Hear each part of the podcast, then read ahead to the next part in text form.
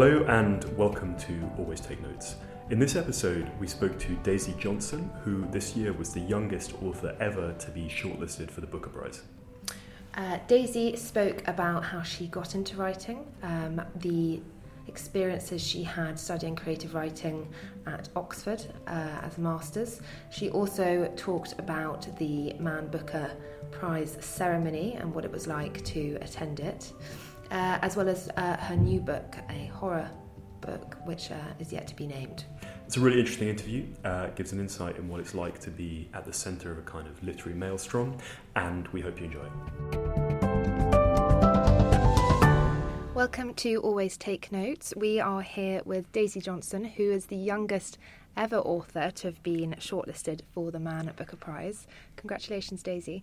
Can you tell us a little bit about where you were when you found out that you were on the long list, how you felt, how you reacted? Um, actually, I was the same place when I found out about both the long list and the short list. I was um, I, there's a little girl I babysit for, and I was looking after her um, when my editor rang me, and my editor said, um, "Can you go somewhere quiet?" And I thought she was going to tell me something awful. I thought something really bad had happened, like they hated my writing, and they um, and then they told me. Um, and the little girl I was babysitting uh, is very into phones, so she was kind of stood next to me, being like, "Phone, Daisy, phone." Oh. I felt very overwhelmed. I think um, it wasn't even something. I, obviously, it's kind of the dream of every um, of every literary writer uh, in the writing in the English language, but it's not something I'd ever considered. Um, yeah, it kind of blew me away to be honest, and it's taken quite a long time to get over it. and I should have mentioned this is for your book Everything Under, which is your second. Uh, book after your collection of short stories, Fen. Can you describe, um, just briefly for maybe listeners who, who haven't read it, what it's about? So it's a retelling of a Greek myth. Um, I won't say what Greek myth, but it's primarily about a young woman who um, goes on a quest to find her mother. She hasn't seen her mother for over a decade, and as she looks for her, she remembers what it was like to live with her mother. They lived together on a canal boat on the river. Uh, she had a very strange childhood, and there's something weird happening when she was a child that she can't quite remember.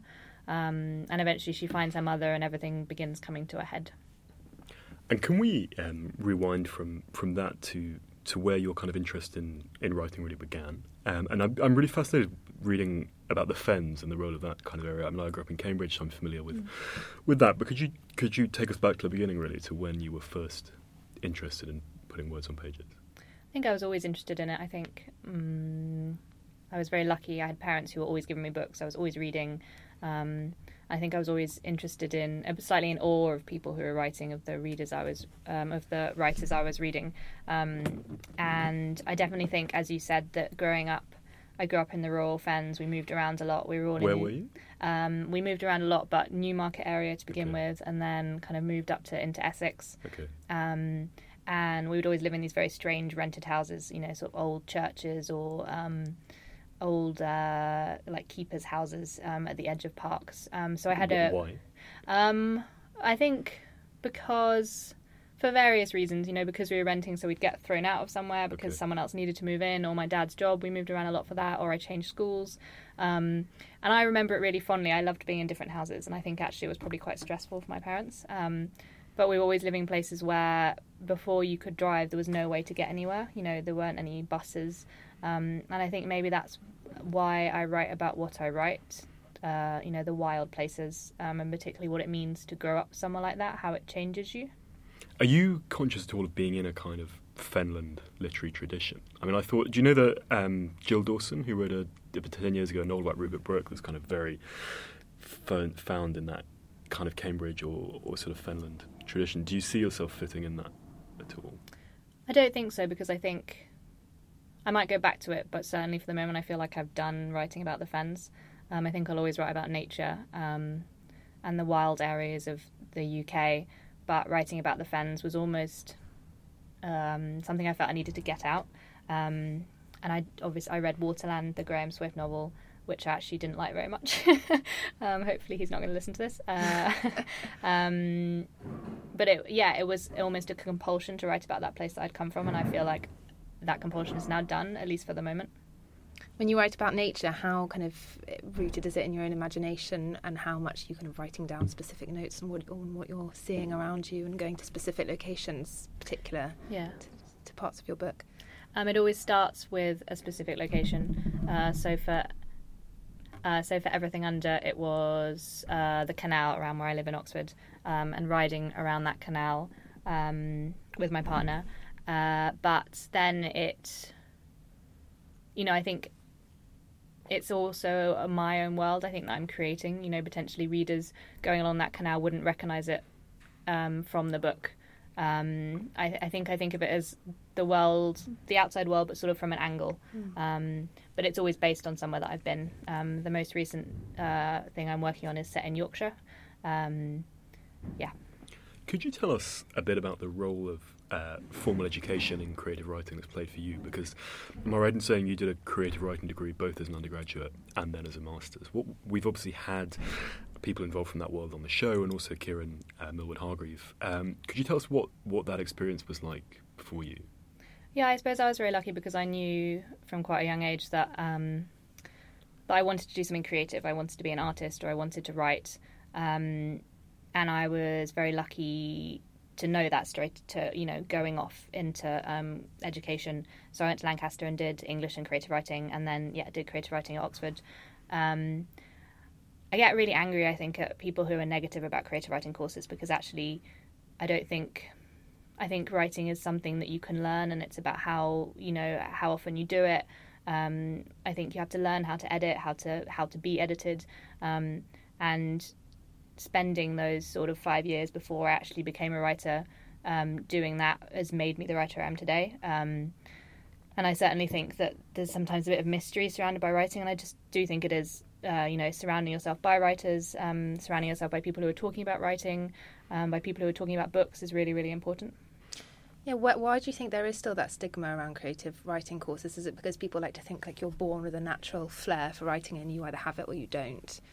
Yeah, I think that's true. Mm. Um, I think there's that sort of old um, image of a writer in a garret on their own, you know, being very lonely, um, but having these amazing creative ideas that no one else will be able to have. And I think um, that that is an outdated idea and actually one of the things that I found most important, particularly from doing the masters, was meeting other writers who I then kept in contact with.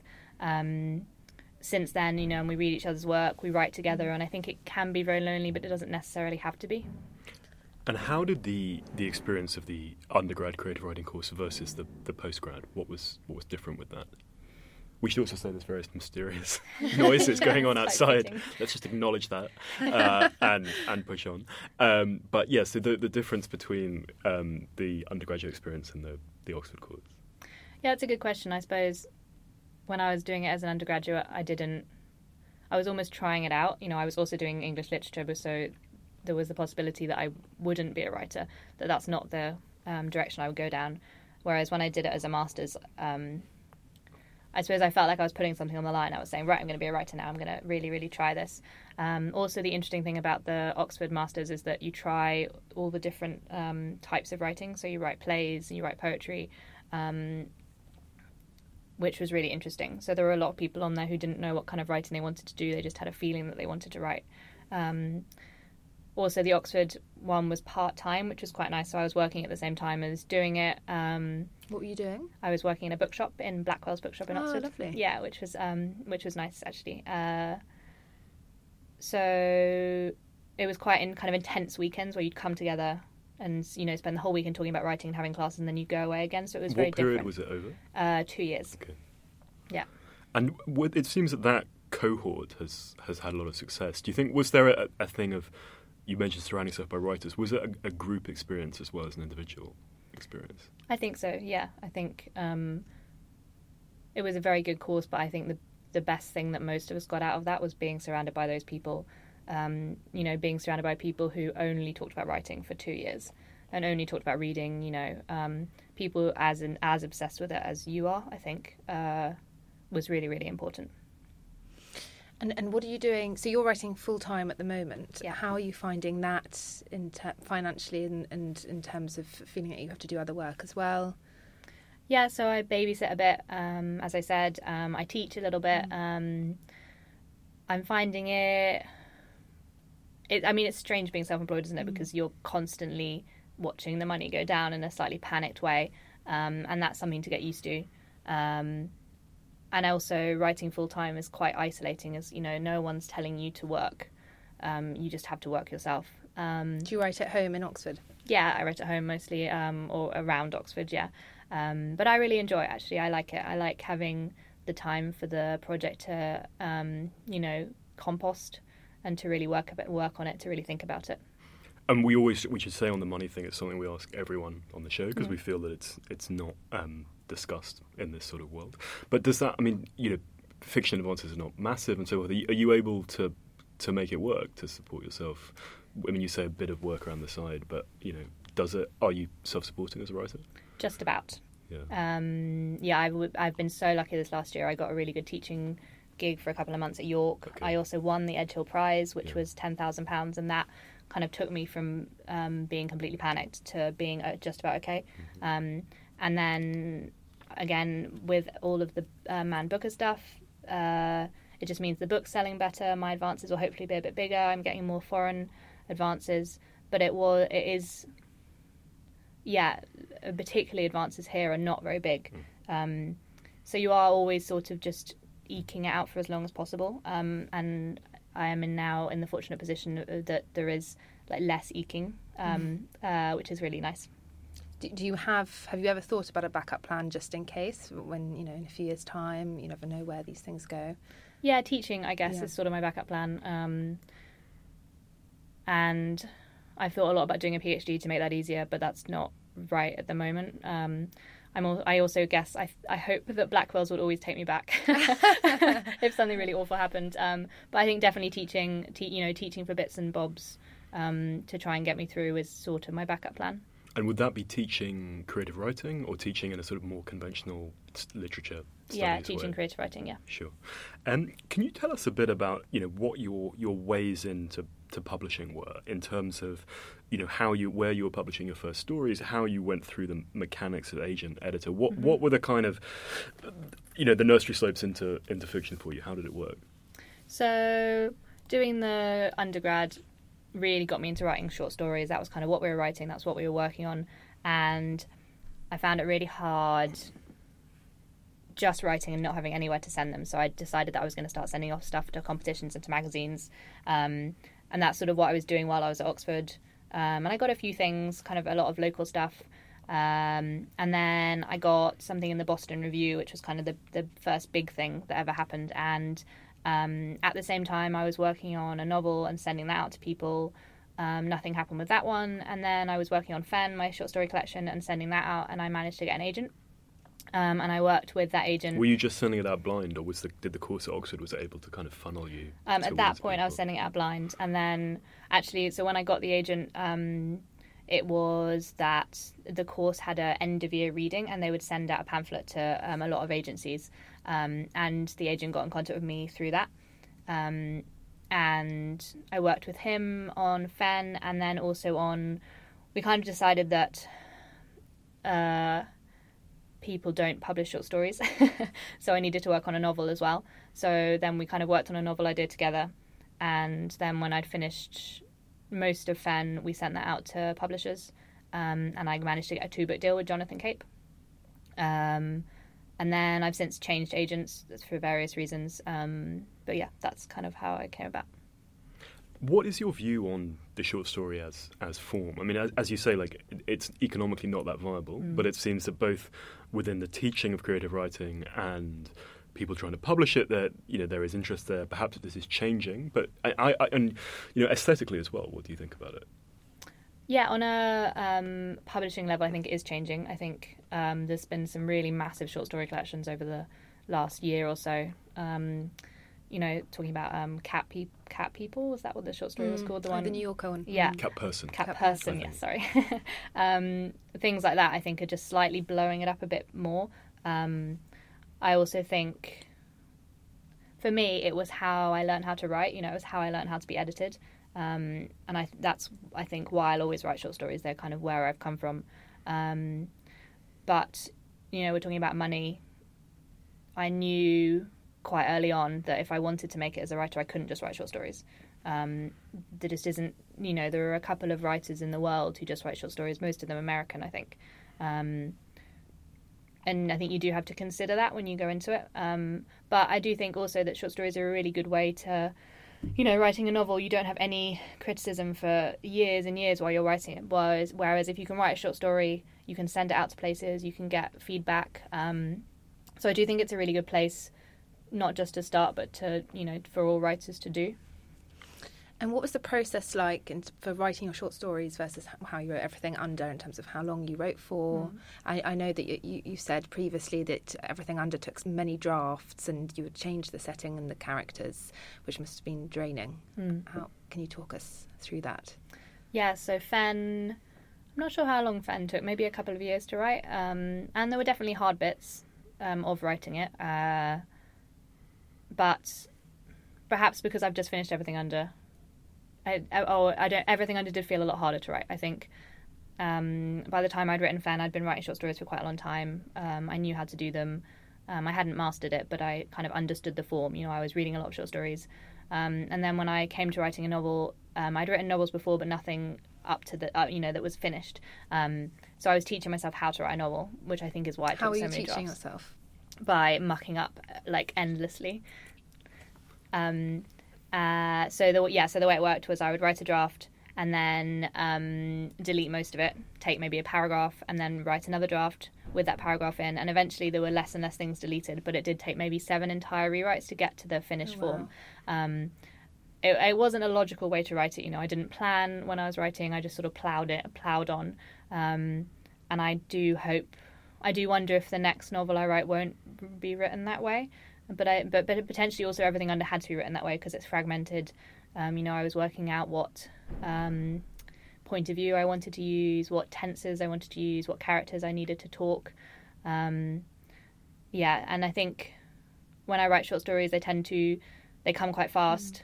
Mm. you know, they'll be in my head for a while and then they'll be written quite fast, um, and there won't be that sort of going back over and deleting and deleting um, endless drafts, which was quite which was quite painful, I think, for you know, for this kind of panic that I'd already got a, I'd already got an advance for the for the novel. I had to write a novel, um, so I was, I think, I was panicking as I as I wrote it, and that's maybe why it was written the way it was. Were you? Go ahead, Ellie. I was just going to say, were you worried at any point because everything under is, you know, you trust the reader, you don't signpost everything, which I think mm. is good, um, and the narrative isn't linear. Um, did you worry that an editor, an impatient editor, might make you simplify it a lot and, and take that that quirkiness out of it. I was working with the editor on it quite a lot from the beginning um, because the draft I showed them right at the start when they bought it um, was entirely different from the draft that was then at the end. Um, so a lot of it was my, you know, having phone calls with my editor, them sending me long emails saying this is what I think we should do. Um, so I knew that the editor's idea for what it was was quite similar to mine. Um, what I did worry about was readers not, you know, finding it difficult. And I know some readers, you know, some people come up to me at signings and say, well, I found it very confusing. Um, and I did want them to be a sense of discombobulation, I think, as you're reading it. I did want you to feel like the characters feel slightly confused, but I didn't want it to be too confusing. Um, and I think that is a line that it balances on and sometimes falls the wrong way. Can you talk a bit about the process of editing in mm-hmm. fiction? Because you know, obviously, editing is an enormous part of writing, but in in something as subjective as, as fiction. Um, how, how, what's your experience of that? What are your positive experiences of editing and perhaps some of the more challenging experiences you've had? Yeah, so um, I was teaching a class in York uh, this year, and one of the things I really tried to go over to them is that they have to edit. You know that you you. I think writing. Um, I'm, I know some people love editing, but writing for me is such a beautiful thing. You know, you're kind of streaming onto the page. Um, and I'd said to the students, you know, 85% of writing is editing. Um, and I found that really hard, especially with everything under. I think one of the hardest things I found was just how many words were being deleted. You know, whole threads, whole ideas, whole books were being deleted, um, and that was really, really challenging. I think one of the things that really worked for me was putting it away, you know, between each draft for as long as I possibly could, putting it in a drawer, um, not thinking about it, and then trying to come back to it with fresh eyes um, and see it the way um, a first reader would see it. How long would you put it away for? As long as possible. You know, as long as I possibly had, so months, months. at a time. Yeah, um, because otherwise you're just so close to it, you can't see what's going on. Um, I also enjoyed. I think one of the nice things about editing is that in some drafts it's just you, but eventually you'll send it out to someone. You know, you'll send it to a friend, or you'll send it to your agent or your parents, um, and then there's the discussion about it. You know, the discussion about what it means, what you're trying to say, um, and I enjoyed that with everything under. How big is your circle of, of early readers? We had we had Hermione Leon, who said that she became a, a Philip Roth reader in the early '80s and was nice. like welcomed into this this little world. Terrifying. But yeah, well, he wasn't quite as famous then. But who who how many people is it going to in a relatively early form? Um, it's going to three friends um, who we kind of share bits and bobs back and forth. Um, Kiran Millwood Hargrave is one of them, um, and then my agent also gets relatively early um, drafts, and then probably just after that, but not too far after that, is my editor. And, and going back to, to the Booker Prize, you are the youngest ever author shortlisted. How did that feel? How, how much of an impact did that fact um, make upon you? I mean, it was that was what everyone was talking about um, in the press. Mm. Uh, yeah, that was very nice, and I think that's probably why the book has, has sold quite well. Um, I kind of I yo-yoed around with it because I thought it was really nice for me that everyone was talking about that, but actually there were more exciting things on the shortlist than my being young. I felt, mm. you know, there was a book on the shortlist which was written entirely in verse. Um, you know, even The Milkman I thought was more interesting than my being 27. have you read the whole shortlist? Uh, yes, I have, yeah, which I, I, very much enjoyed. Um, uh, but obviously for me, it's my first novel. That's really exciting, yeah. Did you feel that people treated you differently after you were nominated? Uh, yeah. no, I suppose did you did you feel vindicated, or was it in time like a bit frightening? You know the the the way people behave to you. It's somewhere in between, I think. Um, I felt. I, th- I think I felt vindicated in writing a book which is quite confusing, um, you know, which is not necessarily traditional, traditionally structured. Um, now, going back to writing, it is terrifying because there is um, there is, I think, second book syndrome with my third book because there is always going to be this pressure to write something as good as everything under, you know, as good as the book that was shortlisted for the Booker Prize. Um, I don't. I suppose people did treat me differently. I'm getting a lot more, you know, interviews and things like that. You know, a lot of friends are getting con- in contact who I haven't heard from for a long time. Um, yeah. Does any of it seem false? Um, yeah, some of it, I suppose. I mean, it's hard to see outside of it. Um, and I think that's maybe going to be one of the one of the things to watch out for as I continue writing is, you know, I have to be as good an editor um, as I was before, and even though people might be saying, you know, it's good, if that makes sense. Yeah. Um, the the reviews uh, of everything under were very good, very positive. But, but I think there was one in particular that said that both everything under and Anna Burns's Milkman were, were both difficult to read, as you've said before. Um, and that kind of brings us back to the whole Man Booker debate. Like sometimes it's too unreadable, sometimes it's too lowbrow. What do you make of that? That whole debate around it. Yeah, I've really felt for Anna Burns actually because I think she's written a really interesting book that's trying to challenge, you know, trying to challenge us as readers. Um, I do also think that the last three books that have won the Booker Prize, all by men, have not been called difficult, despite the fact that George Saunders' book is, you know, incredibly difficult mm. book to read. Um, and I think that's interesting. So you yeah. think there's an element of gender? I think there is. Yeah, difference. I think. Yeah, um, I don't know why.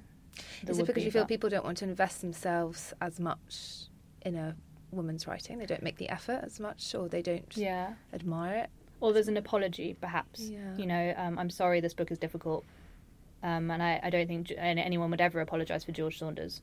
Um, what were we talking about? I can't remember what the beginning question was. Oh, just that some of the reviews picked up on the fact oh, that yeah. they found yours and Anna Burns's novels difficult. Yeah.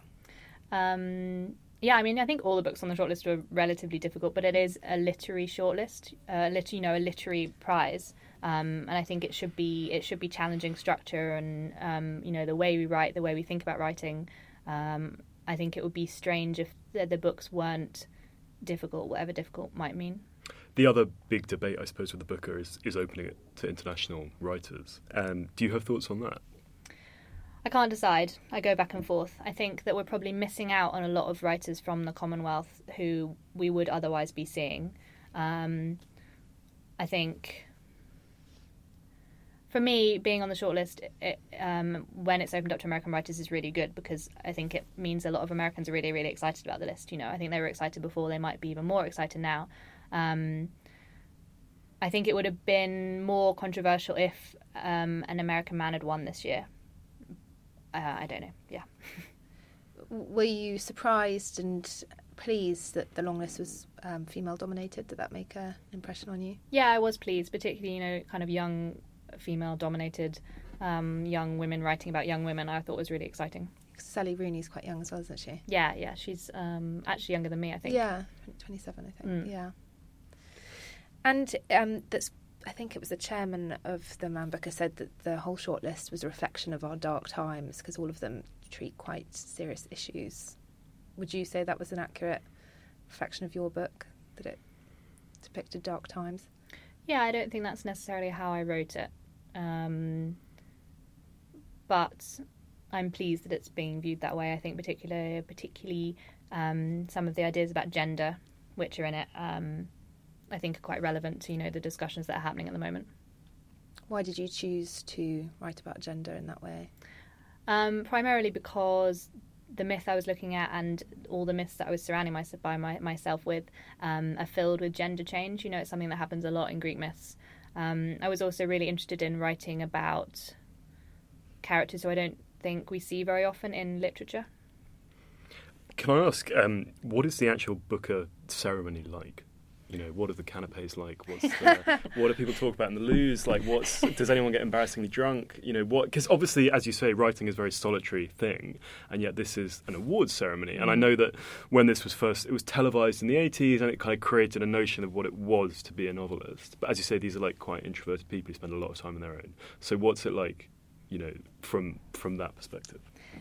Yeah, so I watched the. Um, did you watch the Booker documentary? Um, no. It was a yeah a documentary about kind of the um, archives of the Booker, which was basically um, yeah Booker Booker authors and judges and um, people in publishing getting very drunk and behaving very badly, you know, sort of punching each other, um, and yeah, it was very civilized actually. but I think you're right. It's a bit strange taking all these very introverted people who you know, we spend four years coming up with one sentence, and then suddenly you stick us in a room with Camilla, um, and you know, expect us to talk to people. Um, but I really enjoyed it. Um, the canapes were very tasty. Um, it's hard to enjoy when you're just waiting, you know. So you get there at, um, I think I got there at half five, and then the announcement isn't until twenty to ten. So you just kind of spend the whole time trying not to drink too much. And yeah, how fraught is everyone getting? And is it clear? Has everyone read each other's work? Is there a sense of competition? You so you've spent the la- the whole weekend doing events with each other, um, which was actually really nice. So you get a chance to meet each other, um, you know, have a drink together.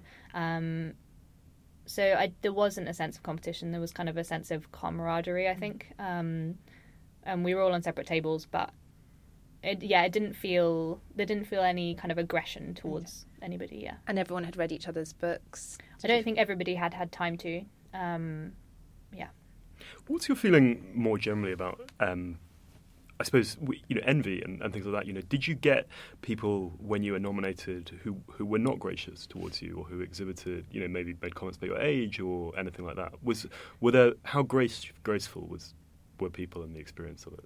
To to my face, people were really graceful actually. Yeah. Um, uh, and I can't imagine how it would feel if people weren't. Um, and I'm sure I'm sure it happens, but yeah, no. To my face, everyone was very nice. and you know, what do you think the I suppose I'm, I'm trying to get you know that, envy is famously the writer's sin, right? You mm. know, how do you?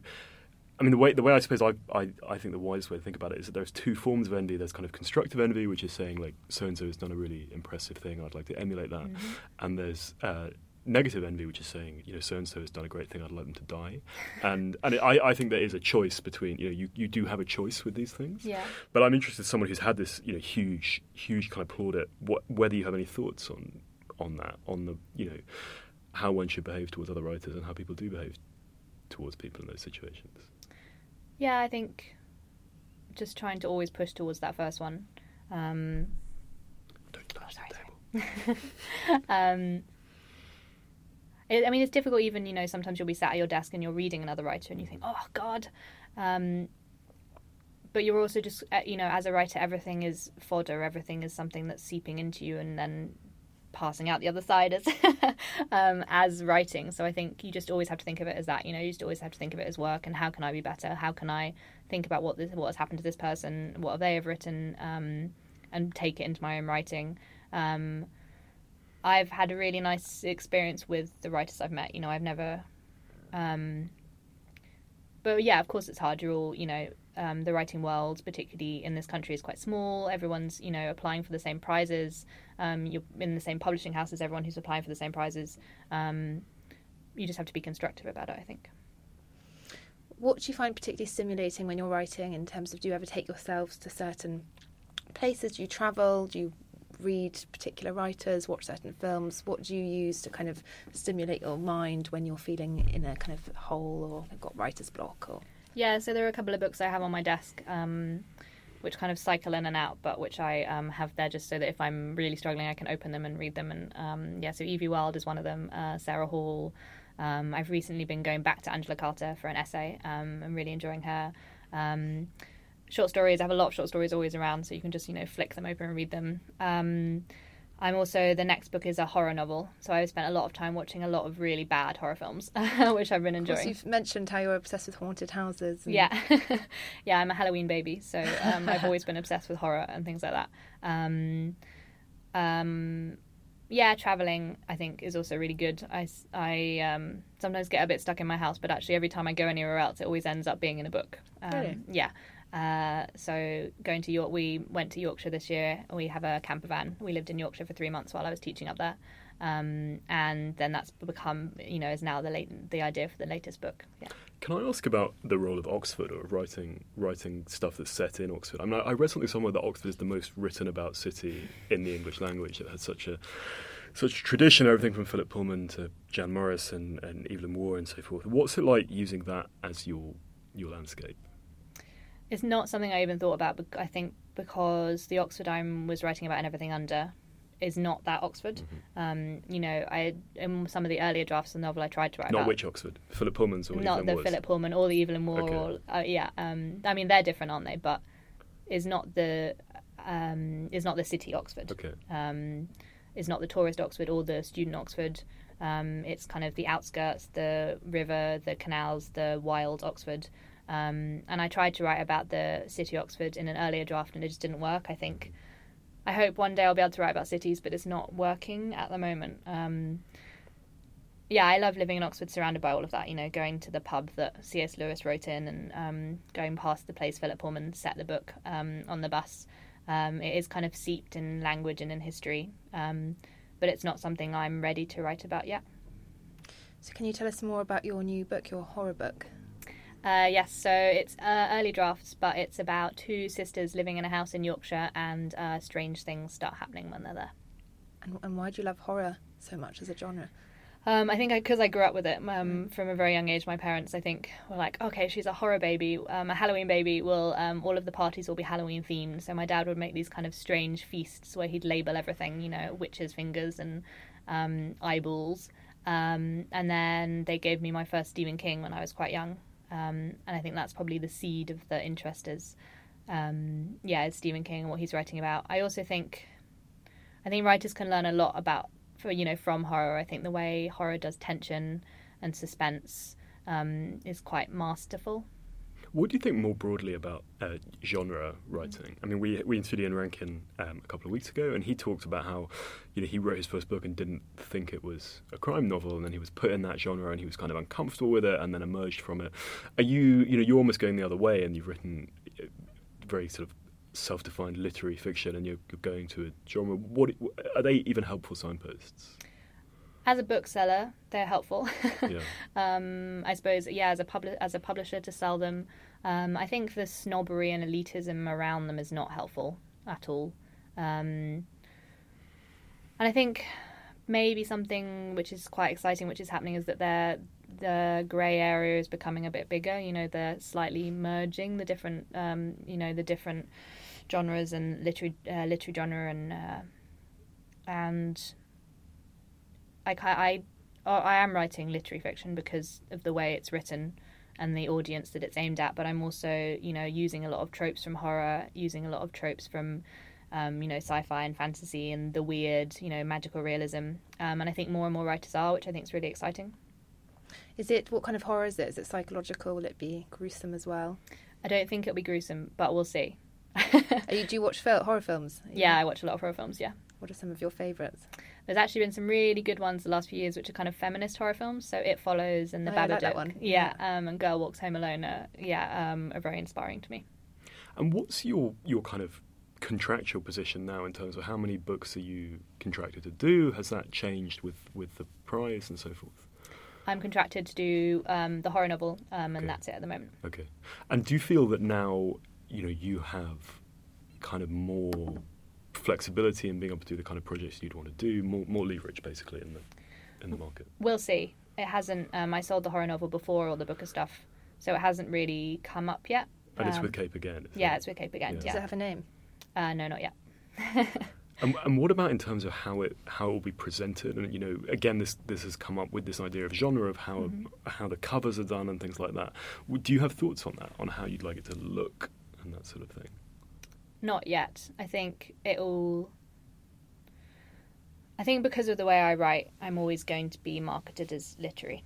Um,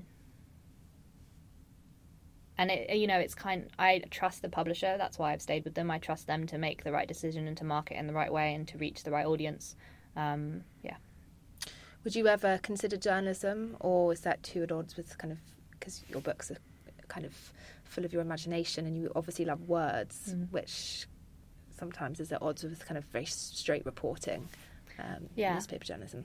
Um, I've written some essays, um, which I hadn't done until this year, and which I've um, really enjoyed. It's uh, nice to do something so entirely different than, from writing, from uh, fiction writing. You talked about um, on the Oxford course as well how it, you you had you were forced into the different genres. Do you see any interest in, in playwriting or, or poetry or screenwriting now as well? Um, I am talking to a producer at the moment about maybe writing something for the screen. Um, and What's that re- like? Uh, really fun, yeah. Yeah. Um, it's so entirely different from writing because it's right from the beginning. It's collaborative, Yeah. um, which I'm so it's all just you know meetings and just chatting and just throwing ideas back and forth. Um, and I'm really enjoying that. I don't know if anything will come of it, but it's exciting. Um, I used to write a lot of poetry and then haven't, um, and I hope one day we'll go back to it. What was your poetry about? What, kind of poetry? Mm, some of it was retellings, like um, everything under. Um, it was bad poetry, I think, probably. And will everything under be? You're talking about translations before. Where where will it be? Okay, so let me remember. So far, it is um, going to come out in France, um, Germany, uh, Italy, Russia, Greece, and China. It'll be difficult to translate, I think, because yeah. Yeah, I'm really interested to see what they do with the made-up words. Mm. Yeah, Oh, yes, Bonak. yeah, Yeah. Another point that's come up with um, writers, particularly those who've had a, a fairly high level of success, is that they're surprised by how much of the business of writing is, is not writing. So it's going and doing publicity or marketing or, or things like that. How have you found kind of entry into that world, doing readings, you know, interaction with readers? I don't know whether you talk in schools or, or other things, but that that part of it. frightening, but um, I think some writers hate it a lot more than I do, and I actually quite enjoy it. Um, I really like reading. Um, I like doing things like this, you know, podcasts. Um, I think, again, you know, we've talked about writers being isolated. I think anything you can do to not be isolated, to try and see, you know, to try and get out into the world is really, really important. Um, sorry. Um, uh, yeah, I enjoy it. But I think you're right. I think you don't necessarily go into writing thinking that's what it's going to be like. Um, and actually, you know, I always thought when I was a writer that I could live anywhere in the world, and actually, I'm in London twice a week, you know, for things like this. What, what's your experience of you know the book signing and, and interacting in person with readers? What's that like? Mostly really, really good. Um, some of the shortlisting shortlist stuff was a bit weird because there were so many book dealers, which I'd never really encountered before. You know, so I'm not Um, sure I know what a book dealer is. Um, I think so. I think someone who buy who buys a lot of first editions um, when they've come out um, gets them all signed and then we'll sell them on their website for you know I don't know how much, but thousands I think.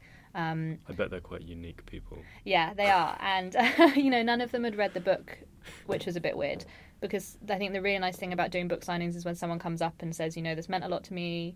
Um, I liked it because of this personal thing in it. Um, uh, but mostly they're really lovely. Mostly I really really enjoy them.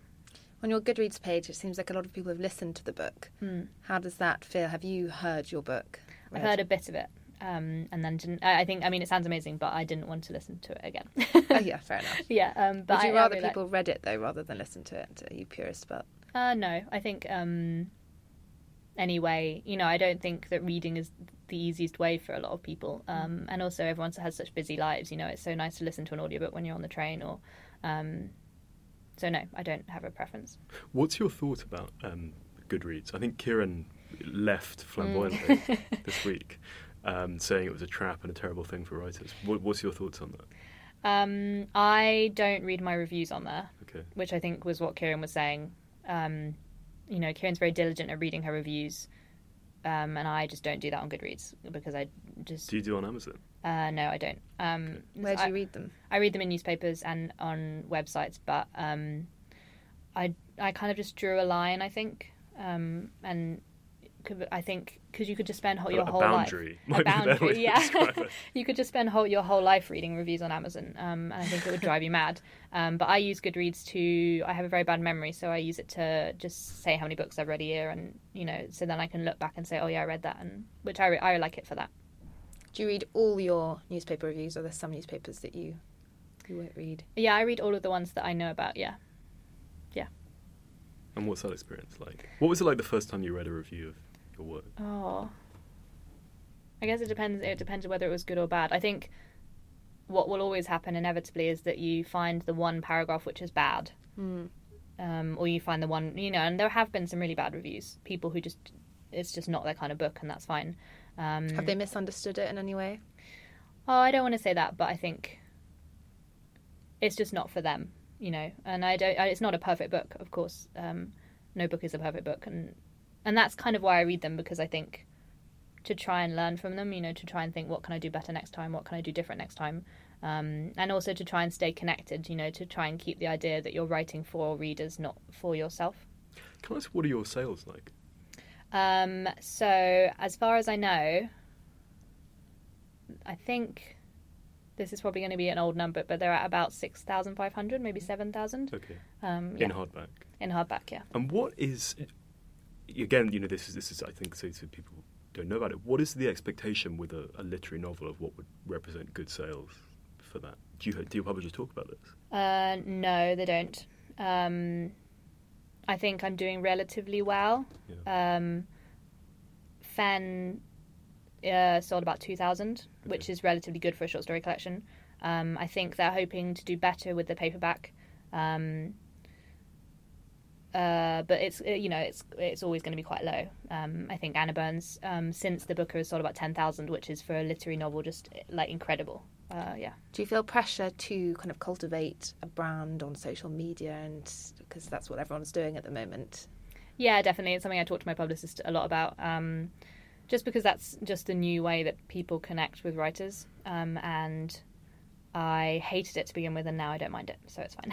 Do you have like a number of tweets that you feel like you need to do a week, or no, just I just try and I don't know. I, do, I guess a couple a week. I just try and do it when I can. But um, And again, what are where are your boundaries on social media? I mean, what what again? We, we I talked to um, we talked to Ian Rankin about this, but also we had Mark Haddon on who said Mhm. like I'll talk to anyone.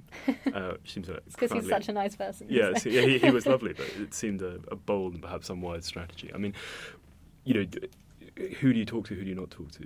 Where where do you draw the line? How you know, how public are you? Um, I answer everyone's messages that they send me on Twitter. Um, I've recently, since all the book stuff, found quite a lot of people trying to be my friend on Facebook, which I slightly draw the line at, um, draw the boundary at. Uh, um, it hasn't. I've never really had a negative experience from it yet, and maybe that will jade me more. But um, but yeah, I agree with him. I think as long as Mark Haddon's probably getting a lot more messages than I am, uh, but as long as nothing horrible is happening, I don't see why you shouldn't, you know, just talk to anyone. and how much of yourself do you share in your writing, if at all? Um, unintentionally, probably quite a lot. Um, So, so the kind of mother-daughter relationship is that based on your own? oh no, my mum's really lovely. um, and and a lot of everything under is, you know, because it's a retelling, a lot of it is not about me. But I think, um, you know, all the things about language um, has come from me. Um, and uh, yeah, I think sometimes when I read it back, I'll see things that I didn't realize were from me, but that have kind of seeped in. What kind of things from everything under have you noticed? Uh, yeah, so on the language, I'm uh, I'm dyslexic, and I was I was never I never really knew why I was so interested in this made up language, and I think that's why because I'm always, you know, I say words wrong or I forget words or I spell words wrong, and I think that's definitely where that's come from. So was Bonak a word that you were accidentally saying? Uh, Bonak came from I just wanted something that sounded really sharp, you know, sounded Yeah. sort of snapping, um, the kind of uh, word that a child would come up with to describe something frightening. It's like the Babadook kind of. yeah, word, it is. Yeah. You're not supposed to say that, but yeah, that was definitely like an, an inspiration for that word. Where has your dyslexia fitted with your writing? I mean, with A.A. Gill, it seemed that you know it was a, a big part of his kind of his process and taken through dictation and his manner of, of you know how how has that fitted with with how you work? Um, that's an interesting question. I suppose it probably comes a lot into all my drafting. That's probably why I do so many drafts because it takes a bit longer. Um, I'm not an awful speller, you know. Um, people are a lot more dyslexic than I am, but um, I think definitely in the themes, the one, the things I want to write about, I, I think that's why language and you know, kind of. So in Fen, um, there's a lot about the aggressiveness of language. You know, language having its own character, um, sort of a even a kind of colonial character, and I think that's definitely where it's come from. Um, I do also think that just having spell check is a bit of a savior. And we covered this uh, a bit in discussion of your, your editing and stuff like that. But another big uh, division that's come up with novelists we've had is to the extent that they plan and to the extent they kind of throw themselves in. Um, whether you have a, a schematic of how the whole book is or you just follow your nose. What's your approach with that? it's different for everything, but um, with the novel I'm working on at the moment, I uh, will plan an entire draft. Um, you know, so uh, little chapter boxes, so I know what's supposed to happen in each chapter. Um, but I think I always I'm quite impatient. I always get too excited, so um, I will just go off plan, um, and the plan will kind of dissolve, or I'll lose it, or um, I think I would like to be a planning novel, but planning novelist, but I'm not really. Maybe. You said how you didn't really plan at all for everything under. So these chapter boxes is that a new strategy that you're doing that you didn't do before? Yeah, I tried to do it in some of the drafts for Everything Under, and then that's just not how it worked. But um, and the novel that I wrote before Everything Under, which nothing, which never really came of anything, that I used chapter boxes for that as well. Do you, do you try and write for a certain number of hours a day? I try and when I'm writing, writing, I try and write for a certain uh, word count a day, um, Which is what? uh, which would be kind of anything between two and four thousand. Well, that's a lot. Um, I, I write fast, and then um, it's rubbish. Do you ever handwrite, or is it always on your computer? um, I handwrite notes, but um, the actual writing is on my computer. So if, if it's 4,000 words a day, so you, you sort of have a novel draft in a month or something, something like that. two to four thousand words a day. But so not every day; it will be Okay. four thousand. Um, but yeah, that's kind of how I write. Is I write drafts very fast, Hmm. and then go back and delete a lot of it and write it again, um, and keep doing that. Gosh, yes. And and how many do you think you'll have a limit to how many drafts you want this new horror book? Considering you had seven or eight for everything under, which must have been exhausting by the end. So this is the third draft of this one, but not third from scratch. Okay. Um, and yeah, I'm hoping there's going to be less. Um, but um, it's now kind of um, I'm working on my uh, editor's edits, my editor and my agent's edits for this. So I think it's more down. It's kind of down to her as well at this point. Um, but I don't think there'll be seven. Can you, can you you alluded to changing agents earlier? Can you give any context of why? I mean, say as much or as little as you like about this, but why you made the decision to change who was representing you? Um, my agent went to work in publishing. Oh, okay. No. um, and um, I was offered the opportunity to stay at the agency where he worked um, with his boss, but I didn't want to, and so I found a new agent. Because something that again we've we discussed often is is if you're a, you know a young writer, what are the relative advantages of having your people, so your agent, your editor, like very very experienced but perhaps time poor, as opposed to like youngsters who don't have as much experience, but you know you're they're more perhaps more invested in you. Do you have thoughts on that? Yeah, so certainly in looking for an agent the second time around, um, I was re- in a really good position in that um, people wanted to be with me as well as I wanting to be with them um, because I already had a book written that was doing, uh, you know, okay.